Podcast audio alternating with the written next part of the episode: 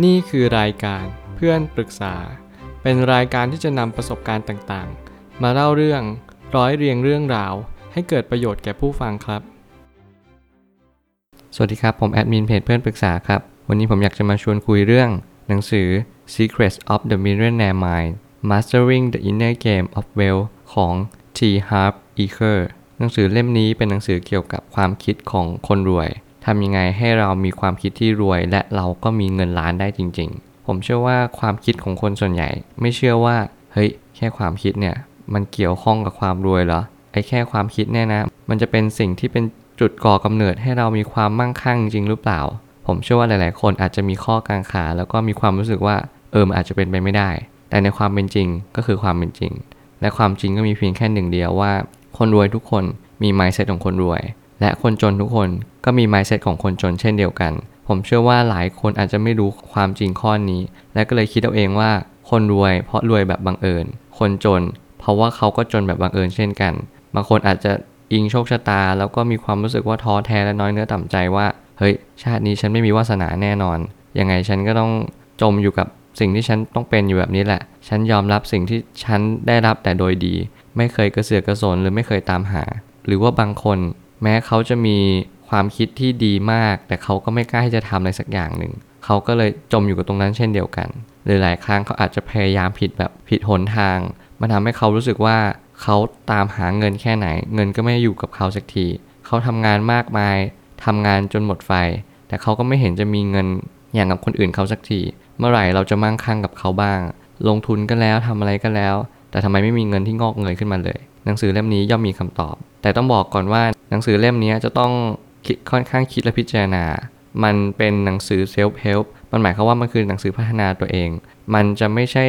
หนังสือที่มีหลักอะไรมากมาย แต่อย่างน้อยเราฟังเพื่อเป็นไกด์เราฟังเพื่อจะเป็นแนวชี้วัดว่าเราอยากจะไปตรงนี้ เราต้องเจออะไรบ้าง นี่คือสิ่งที่สำคัญ ผมเลยตั้งคำถามว่าเคล็ดลับของคนที่จะมีความคิดมั่งคั่ง เคล็ดลับนี้มันก็ไม่ลับหรอกครับ แต่มันหมายถึงว่า เราจะมีความคิดยังไงให้เรามั่งคั่ง สิ่งหนึ่งที่สำคัญที่ผมจับจุดได้ในหนังสือเล่มนี้คือ คนรวยจะไม่ยอมแพ้โชคชะตา คนจนจะยอมแพ้โชคชะตา หมายความว่าทุกๆ ครั้ง คนรวยก็จะเป็นคนสร้างมันขึ้นมา กับมือของเราเอง เราจะไม่ยอมจำนนต่อโชคชะตาว่าโชคชะตาจัดอะไรให้เรา เราก็จะไม่ยอมมัน หมายความว่าเรามีโอกาสที่จะเลือกได้ เพราะว่าเราเชื่อว่าทุกครั้งเราเป็นคนทำมันทั้งหมด ไม่มีใครจะสรรให้เรา ผมเชื่อว่าคนรวยก็คือสามารถที่จะ รับมือกับสถานการณ์ แล้วก็จัดการกับมันด้วยตัวของเขาเองได้ เขาเชื่อแบบนั้นมาเป็นแต่ทุนเดิม แต่กลับกันว่าคนจนน่ะก็จะตรงข้ามกับคนรวยเลย หมายความว่าเขาก็จะมีความรู้สึกว่าเขาไม่สามารถจัดการอะไรได้ในชีวิต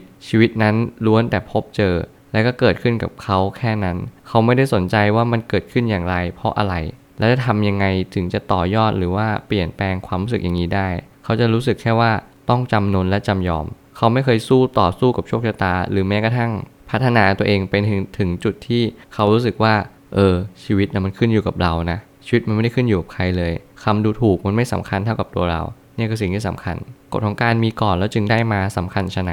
ทุกคนที่รวยจะต้องมีสิ่งหนึ่งที่สำคัญเหมือนกัน คือมีความคิดที่ดี ความคิดที่ดีแหละเป็นตัวบอกเกิดของการกระทำที่ดี ทุกอย่างเริ่มต้นที่ความคิด ถ้าเกิดสมมติคุณไม่มีความคิดที่ดี การกระทำคุณจะดีได้ยังไง ราะจุดเริ่มต้นของความร่ำรวย ความสำเร็จหรืออะไรก็แล้วแต่ แม้กระทั่งความสุข เริ่มต้นที่ความคิดคุณทั้งนั้น ผมจะเน้นย้ำเสมอว่าความคิดเป็นสิ่งที่สำคัญที่สุด การกระทำเป็นสำคัญต่อเนื่องมาจากความคิดที่ดี เมื่อไหร่ก็ตามที่เรามีความคิดที่ดี การกระทำก็ย่อมดีตามเช่นเดียวกัน รวยกับจนแยกกันไม่ยาก ดูจากทัศนคติก็ดูออก เนี่ยก็เป็นสิ่งที่เน้นย้ำว่าทัศนคติหรือความคิดเราเนี่ยแหละ ก็คือสิ่งที่จะเป็นตัวบ่งบอกอนาคตเราได้เลย เป็นตัวบ่งบอกชีวิต มาตรวัดชีวิตเนี่ยก็คือทัศนคติเรานี่เอง ไม่มีใครมาเป็นมาตรวัดเราได้ หลายคนจนก็รวยได้ เพราะทัศนคติ บางคนจากรวยไปจนได้ก็เพราะทัศนคติ ไม่มีอะไรเลยนอกจากนั้น เมื่อไหร่ก็ตามที่เขาวางใจไว้ผิดมุมมองเขาผิด ทุกอย่างก็ผิดไปหมดรวยกับจนแยกกันแค่นี้ เมื่อไหร่เข้าใจว่ารวยจะจนอยู่ที่ทัศนคติ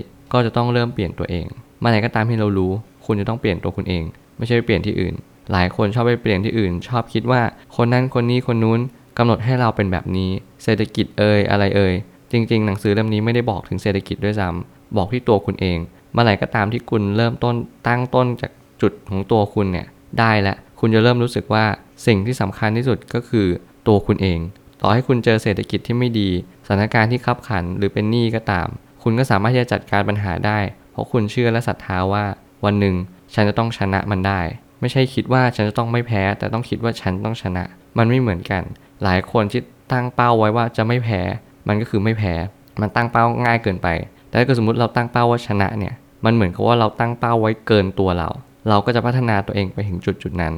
มันเป็นจุดที่เราจะต้องเรียนรู้เสมอ ในการใช้ชีวิตว่าเราควรจะมีเป้าหมายที่สูงกว่าตัวเอง เพื่อเราจะได้ไต่ระดับขึ้นไป เพื่อเราจะบรรลุจุดมุ่งหมายนั้น และสุดท้ายนี้หนังสือเล่มนี้ย่อมเป็นประโยชน์แก่คนที่เปิดใจรับฟัง เพราะมันไม่ง่ายที่จะปรับตัว ผมอยากให้คุณเปิดใจกว้างๆกับหนังสือเล่มนี้ มันไม่ง่ายเลยที่คุณจะบอกว่าหนังสือเล่มนี้ให้อะไรกับคุณบ้าง จนกว่าคุณจะลองนำไปใช้ แล้วก็ลองคิดตาม เพราะว่ามันเป็นหนังสือพัฒนาตัวเอง มันอาจจะดูอุดมคติไปสักนิดหนึ่ง มันไม่สามารถใช้ได้จริงได้ แต่เมื่อไหร่ก็ตามที่คุณเข้าใจและรู้ว่าความคิดย่อมแตกต่างกัน การกระทำก็ย่อมแตกต่างเช่นเดียวกัน ผมเชื่อว่าทุกปัญหาย่อมมีทางออกเสมอ ขอบคุณครับ